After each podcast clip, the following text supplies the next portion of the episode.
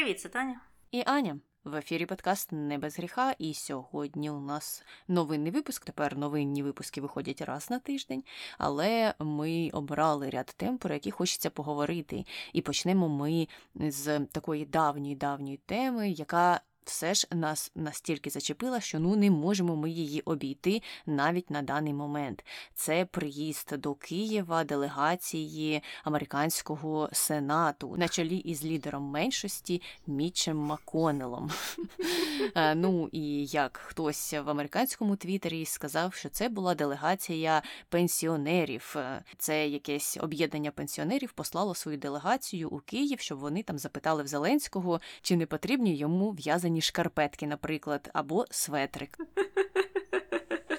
Е, так, дійсно, в Америці була дуже бурхлива реакція на цей візит, і однією з причин, по-перше, є те, що цей чувак, Міч Маконел, який був на чолі делегації, є, мабуть, найнепопулярнішим політиком в Америці. Його ненавидять і ті, і інші, і він взагалі вважається такою слизькою людиною, яка в політиці вже ну, мільйон років, йому самому там за 80, мабуть, 60 з них він провів в політиці. І все, чим він займався, ці всі 60 років, це блокував законопроєкти протилежної партії. Це все, це була єдина його задача. Ну і плюс е, інша причина це тому, що коли був отой весь скандал з імпічментом Трампа, пов'язаним з е, дзвінком Зеленському, де він намагався його шантажувати зброєю в обмін на е, бруд на сина Байдена. І багато людей, особливо демократів, е, запам'ятали це і запам'ятали той факт, що оці всі люди, які приїхали до Києва на чолі з Мічем, е, вони проголосували проти імпічмента Трампа. Тобто вони не вважали ту його фразу Чи можеш ти мені зробити послугу? Міч Маконел та ця команда вони вважали це все було нормально і нічого такого Трамп поганого не зробив. А тут, бачите, приїхали. Плюс людям не сподобалося, що країна настільки розділена американська, що демократична делегація приїхала окремо на чолі з Ненсі Пелосі. Це було раніше.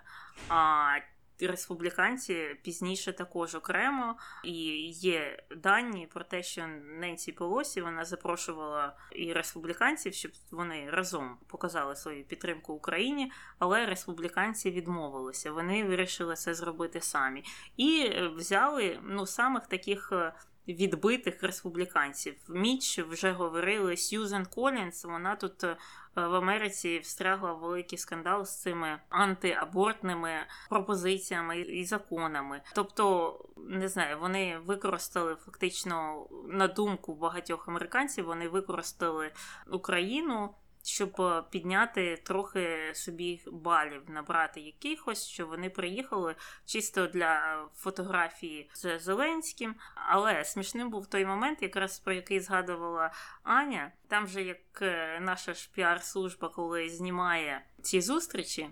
Вони ж так здалеку, там як вони підходять до цієї ради, чи де там вони зустрічаються. І на фоні нашої делегації, нашої сторони, американці виглядають, наче вони вже одною ногою на тому світі. Вони ледве-ледве лізуть, вони ледве-ледве посміхаються. І виглядало це досить комічно. І е, я читала один жарт. Е, людина писала: Мені здається, українці знімають ці промо-відео цих зустрічей, щоб е, ще раз підкреслити американцям, наскільки старий у них уряд. Бо в порівнянні дійсно там в порівнянні Міч Маконел і, і, і Зеленський ну, Міч Маконел виглядає так досить слабо і і старо, і надієво, і взагалі, наче ну от-от і він помре. Так що дійсно була бурхлива реакція, але. Цілому, в цілому, якщо це відкласти за дужки, то це був великий плюс для України. Це означає, що серед республіканців є дійсно люди, які підтримують Україну. І наскільки я зрозуміла з інтерв'ю самого Міч Маконела, ці перемовини, які були в Києві, були дуже результативними. По-перше, ті сказали, що так, так, так, ми приймемо точно цей пакет е, допомоги на 40 мільярдів, який поставив під питання Ренд Пол, якого ми згадували раніше, якого звинувачують багато в тому, що він, начебто, є агентом Кремля. Але основне, що мене зацікавило, що Міч Маконел навіть погодився на те, щоб е, американські політики проголосували за визнання Росії країною спонсором тероризму. Я такого від республіканців не очікувала, особливо враховуючи, що прізвисько Міч Маконела в Америці це московський міч.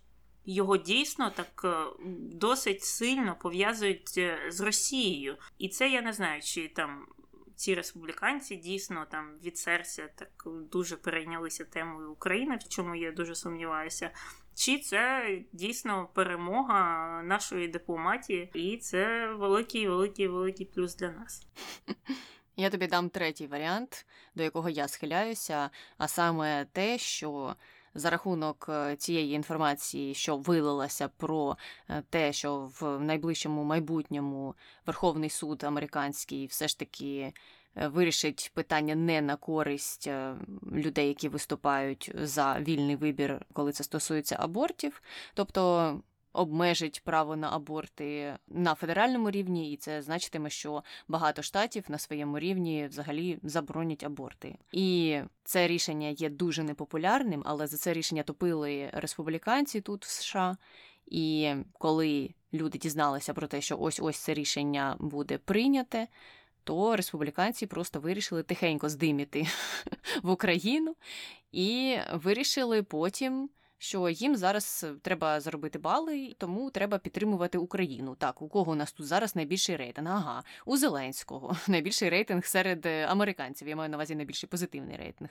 Тому давайте приліпимося до нього і будемо підтримувати різні ініціативи пов'язані з Україною. І навіть скажемо, що Росія є державою спонсором тероризму. Ну тому можливо це спрацювало. А можливо, звичайно, Міч Маконел образився, що йому занесли меншу сумку з грошима, ніж, наприклад, Такеру Карлсону, хто знає, або Рендполу. От Рендполу занесли, і він так жваво і бадьоро виступав за те, щоб не пройшов той закон е, на допомогу Україні на 40 мільярдів. А Міч Маконел, бач, мовчав, значить, можливо, йому і не заплатили. І щодо Рендпола, тут маленька ремарка. Він е, тоді, коли заблокував весь процес прийняття е, закону цього важливого, наполягав на тому, що насправді він же не проти України. України, він дуже хоче допомогти. Просто він проти корупції і не знає, куди підуть ці гроші. І тут я розкрию величезний секрет. Найсмішніший секрет, що більшість цих грошей насправді піде на 180 градусів назад. Тобто вони будуть все одно витрачені у Штатах, тому що Україна багато зброї замовляє у Штатах. Тому я не знаю за що Рендпол там переживав, і багато із пунктів цього закону описували, як будуть витрачатися кошти на навчання, наприклад, на різні інші речі, теж в інших країнах, і теж, наприклад, в країнах-партнерках е, США і при НАТО так само. Ну тобто ці його уявні побоювання щодо того, що українці вкрадуть усі гроші, були зовсім необґрунтованими. Але Конгрес пішов йому на зустріч і сказав: Давай тоді будемо голосувати за цю поправку, і, можливо, тоді становимо людину, яка б наглядала за усіма грошима, якщо ти так переживаєш. І що Рендпол сказав? Рендпол сказав, ні, він в цьому не зацікавлений. Тому Рендпол виступав за затягування процесу тільки щоб затягувати сам процес. Те, що він там виголошував з трибуни, е, за які речі він боровся, нібито це все насправді не відповідає реальності. Йому реально просто хтось сказав: слухай, потягни хоча б тиждень-два. І ти нам допоможеш. От він цим і займався. Угу, угу. Ну і хочу додати щодо підняття рейтингу цим жахливим республіканцям. Так, дійсно, вони скористувалися всіми цими фотосесіями, всіма відосиками, які знімає ОП наш. І кожен, я перевірила, кожен з цих е, республіканців, який до нас приїхав, повісив щонайменше три пости про те, як вони були в Україні, як вони потискали ручку Зеленському, як вони там біля прапору сфотографувались. Тобто вони дійсно е, доять, е, доють цю тему і користуються популярністю України і самого Зеленського. Ну і не забуваємо про те, що зовсім скоро за американськими знову ж смірками вибори.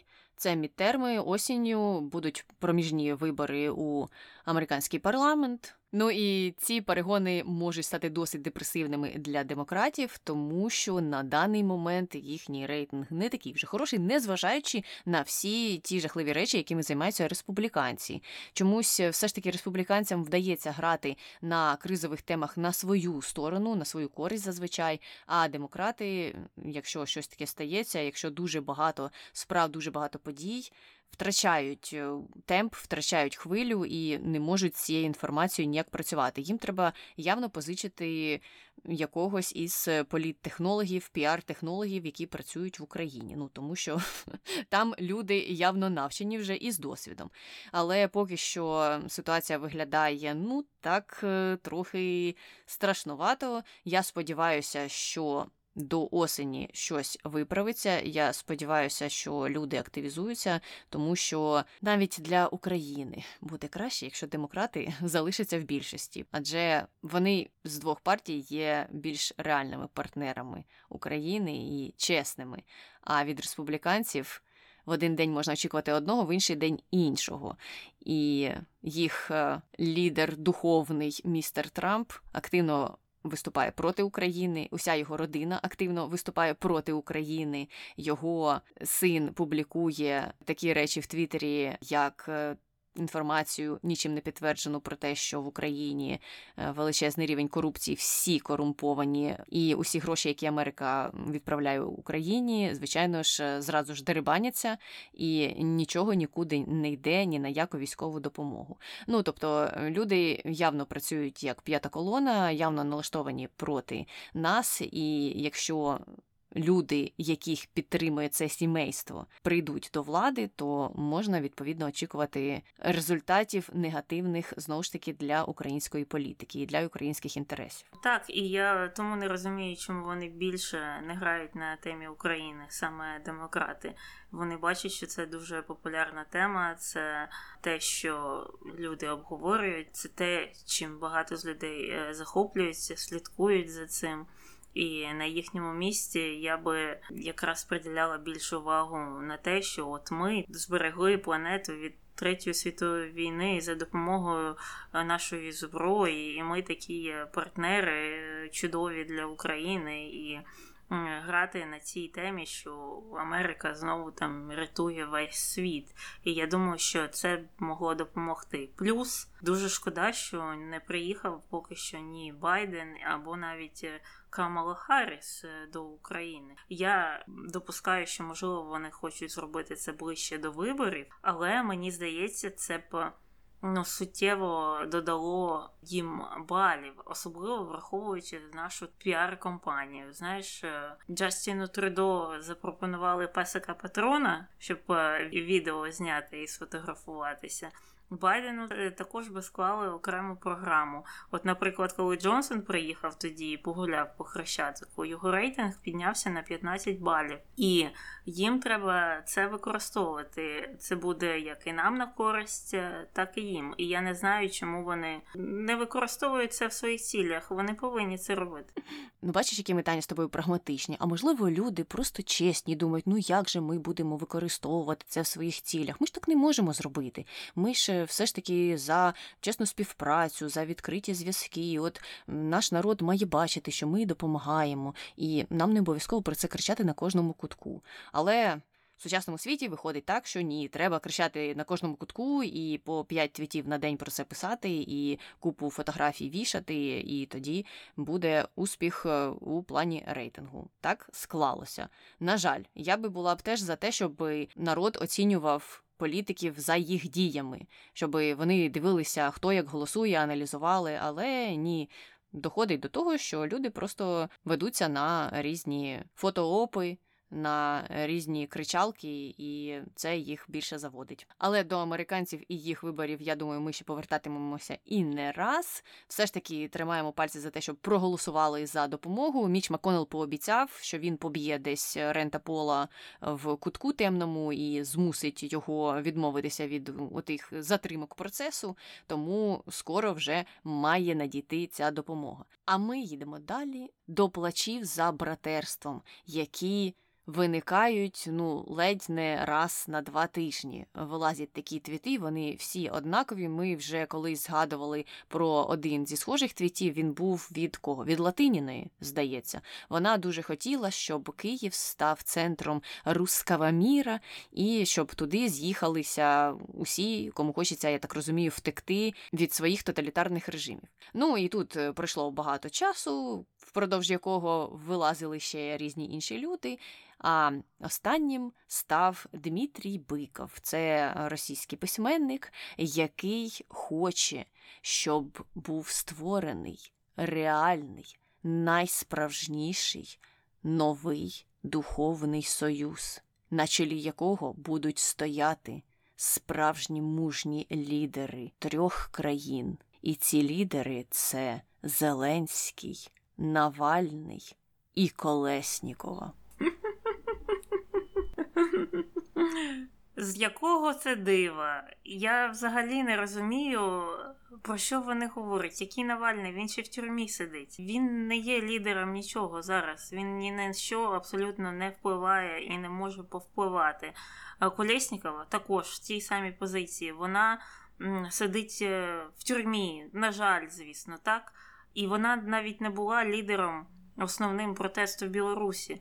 Тобто цей пан Биков він же списав повністю Тихановську, як і всі, мені здається, і чомусь вирішив, що Колєснікова е, має стати на чолі Білорусі, а потім, щоб оці всі троє людей зібралися в якийсь незрозумілий, нікому не потрібний союз. Звідки ці фантазії? Чого вони хочуть приписати людей, які е, ну фактично ноунейми, Ну, серйозно, в політиці зараз це ноунейми до України. А може Україна не хоче, а може взагалі Зеленський їх бачить не хоче. Ні Колєснікову, ні Навального.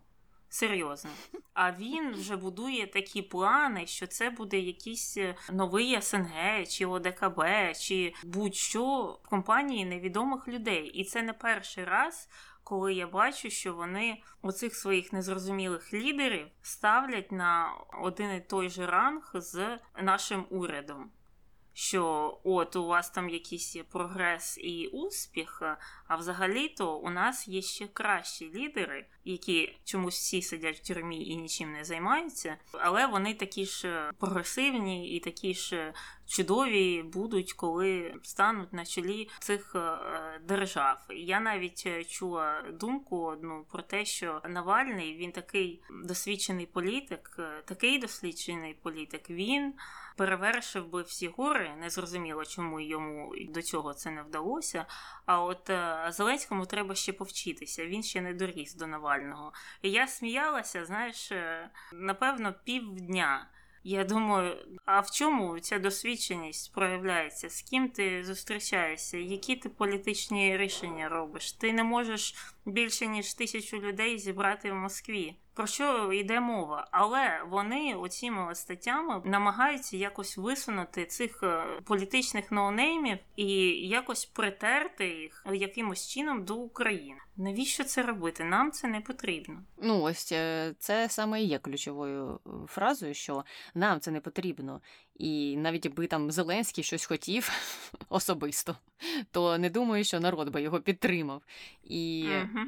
я не розумію цих потуг дійсно об'єднатися. Це мені здається одна з основних різниць між росіянами та українцями. Ось українці не хочуть об'єднуватися і вже багато років не хочуть об'єднуватися. Ще як вирвалися на кінець із радянського союзу, то після того не хочуть об'єднуватися. Коли в Україні є вільний вибір, то у народу у більшості людей. Немає цього бажання. О, давайте, брати, об'єднуватися, ще щось. Можливо, там за якихось е, більш-менш мирних часів, коли, звичайно, Україна не могла не торгувати з Росією, то там були якісь торгівельні економічні зв'язки. Але оці ось духовні цього не було ніколи. І ніколи українцю, молодому, прогресивному. Зараз насамперед не буде зрозуміле оце бажання, оце якесь сумне тяжіння до братерства, яке було втрачене. В наших людей нема таких почуттів, і вони за цим не плачуть, і вони не хочуть об'єднуватися і втрьох сіамськими близнюками якось дружно кудись там крокувати.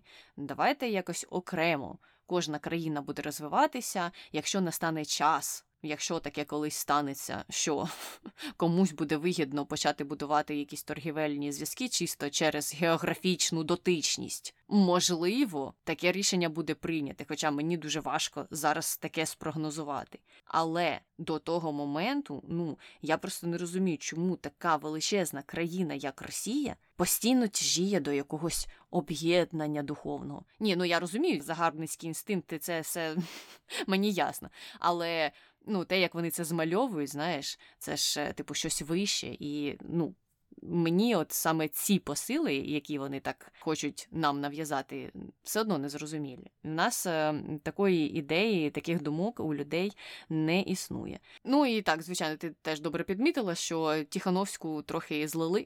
Вона там їздить, зустрічається з дипломатами, в Європі була, і в Штатах була, і тут раз-раз, а її вже то і не вважають лідеркою, вважають Колеснікову. Ну, видно, знаєш, якщо в тюрмі відсиділа, то значить має більше права бути лідеркою думок, лідеркою народу. А Тихановська що? No name теж. Ну і до речі. Приклад Тихановський також є таким досить е, цікавим в тому плані, а чи змінилася б доля якось Білорусі, якщо б Тихановська не втекла в Польщу, чи де вона там в Литві, у неї штаб, і не намагалася, начебто, керувати протестом державою, відстоювати права білорусів за межами країни. І це мені здається такий один із е, прекрасних прикладів, чому це не працює. Ну так, частіше за все, уряд е, у вигнанні. З часом, особливо якщо йому не вдається дуже швидко повернутися назад в країну, перестає мати величезний вплив. Але загалом, от мені реально все одно. Хай вони там роблять, що захочуть. Якщо вона колись повернеться, стане президенткою, зробить там, не знаю, якісь реформи, все буде у них добре. Це ж прекрасно буде на здоров'я. На даний момент все одно, що у них буде, що в Росії буде. Ну тому що дійсно оці штучні потуги взятися за руки і йти кудись разом, вони для нас не працюють. І це для мене найголовніше. Якщо щось не працює для нас, то все. Всім іншим до побачення. Але слухай, давай від е, Тихановської і цієї віртуальної співдружності повертатися у Західну Європу, де виявилося, що Європейський Союз хоче дозволити європейським компаніям, які е, займаються енергетикою, сплачувати за це все Росії в рублях. Тобто вони вже йдуть трохи так назад, крокують. Вже на третій місяць війни вони вже згодні на рублі. І чомусь це завжди всі ті ж дві країни Франція і Німеччина. От чому Польща може відмовитися від цього? І це велика країна. А Німеччина і Франція ні. І, до речі, якраз поляки дуже агресивно і негативно відреагували на таку заяву. І до того ж, ще ж, паралельно, начебто, хочуть накласти санкції на пана Шродера, який, як відомо, співпрацює з російськими енергетичними компаніями, і він після війни не перестав цього робити. Ну і взагалі там його зв'язки з російським урядом вони дуже тісні і довготривалі, і е, він явно якийсь там такий агент впливу в Німеччині. І е, тут, е, мабуть, треба знову ж зробити відсилочку до нашого випуску про Ангелу Меркель, щоб зрозуміти, що Німеччина і, мабуть, в якійсь мірі Франція приймається виключно про свою якусь економічну вигоду, і більше. В цьому світі їх нічого не хвилює. І я впевнена, що знайдуться люди, які виправдають такі дії і скажуть, що ну Дивіться, ви ж тільки що казали про те, що вас тільки цікавить, що краще для українців. А тепер на німців із французами бочку покотили. Ага. Але тут така справа: одне діло це робити для свого захисту, і коли на тебе нападають, і коли у сусідів є імперіалістичні загарбницькі тенденції. А інше діло це коли ти приймаєш рішення, яке зробить тебе залежним від однієї з таких країн, яка має загарбницькі тенденції. І ось просто ця логіка мені не зрозуміла. В інших питаннях, ну. Хай там ставлять е, себе перед усіма, якщо це не буде перечити дипломатичним нормальним зв'язкам з іншими країнами і не буде принижати інших. А тут просто ну це зовсім не зрозуміло, чому ставити себе в таку позицію. І дійсно, як ти сказала, Польща висловила своє незадоволення, е, Нідерланди теж. І до речі, що зробила, наприклад, Фінляндія? Вони не те, що відмовилися платити в рублях, вони ще й подали в суд на росіян через те, що ті порушили умови контракту. І я не розумію, uh-huh. чому інші країни не можуть вчинити так само. Я не думаю, що таке рішення Фінляндії було зроблене ну просто так, тому що хтось десь прокинувся вранці і мав такий войовничий настрій. Вони ж, мабуть, викликали спеціалістів, з якими порадилися, які їм вказали на ось такий можливий шлях вирішення цього питання. Тому, коли Франція та Німеччина обирають інший шлях, шлях підкорення, шлях конформізму. Мені це здається, ну не те, щоб не зрозумілим, мені це здається досить прозорою політикою задобрювання Росії. Ну і паралельно ми згадуємо знову ж таки вислови, що треба зробити так, щоб Путін не втратив лице, тому що, можливо, нам в майбутньому з ним ще працювати. А ну, тобто, те, що Україна втратить не те, що лице, вона може втратити свої території, і купа людей загине і зараз гине, то це нічого. Ну, з Україною нам же ж можливо і працювати, а можливо і ні. Та яка нам різниця? А от з Росією це важливо. Важливо, щоб вони не втратили лице. Вони і своє лице втратили вже давно. В них його нормального немає вже давно. І вони вас доять вже теж давно. І ви, в свою чергу, вже давно для них і для всього світу цивілізованого, який адекватно дивиться на ситуацію, втратили своє лице. І дивно, що французькі та німецькі лідери про це не турбуються. Так, ну але цікавий такий був розвиток подій. Ти згадала про те, що е, там Макрон хотів зберегти лице Путіну. А потім Зеленський дав інтерв'ю і там натякнув на те, що Макрон там пропонував чи не обміняти певні території на мир, чи щось таке. І він сказав, що це неприйнятно для України і ніколи такого не буде. А прес-секретарка Макрона вона ж сказала: Ні, ні, ні, ми взагалі такого ніколи не е, пропонували, і ми консультуємося з Україною по кожному кроку, так що накатіть на нас бочку. І такий був такий міні-міні-шкандаль. Але е, коли там пару днів тому вони знову подружилися, наче налагодили якісь стосунки. Дзвінок був е, і домовилися і про постачання е, зброї подальше, і про гроші, і про те, що що цікаво, Макрон пообіцяв, що рішення щодо кандидатського статусу України буде на початку літа. Так що не знаю, здається, трохи Макрону мізки вправили, як на мене, ну судячи з розвитку цих подій. Ну йому треба частіше телефонувати в Україну тоді. А не в Росію. І тоді все буде ставати і краще, і краще, і краще. А то нещодавно він ще вважав нас ледь не одним народом і казав, що ми там як рідні брати. Зараз же ж такого не каже. Але що цікаво, що ось ти зазначила виступ речниці французької, а Німеччину в той час і її представників ніхто ні про що не питав, але вони самі вилізли, вже працюючи наперед, на випередки інформації, яка може і до них докотитися, і можливо там Зеленський дасть іще якесь інтерв'ю в майбутньому і скаже, що і е, у німців е, рильце в пушку, і вони теж готові торгувати територіями України заради того, щоб Путін зберіг своє лице. Так от вони спрацювали на випередження і сказали, що ми теж, ми теж дуже поважаємо територіальну цілісність України і ніколи ніяк ніякі питання щодо неї не будуть обговорюватися без участі України. Але мені взагалі існування навіть таких формулювань якось неприємне, ну тому що ви і не маєте права обговорювати ці питання. Навіщо про це говорити? Ну це все одно, що я б сказала, що завтра я не збираюся знищити весь ліс на землі. Як на мене, це твердження не має сенсу. По-перше, тому що у мене немає можливості і права це робити. По-друге, тому що це жахлива політика була б, якби я це збиралася зробити. Те ж саме і у випадку з Німеччиною і Францією. Ну, бач, як вони лякаються таких е, інтерв'ю і таких тверджень, тому що Україна може потопити рейтинг фактично будь-якого політика в Європі. І деяким навіть на упередження треба бігти, кричати про те, що ні-ні ні, ми взагалі-то не такі. І найцікавіше, коли розгорівся цей міні-скандал з Макроном, то коментарі всі були: знаєте, ми Макрону не віримо, ми не довіряємо Франції, і це. Коментарі від іноземців у України набагато більший рейтинг довіри.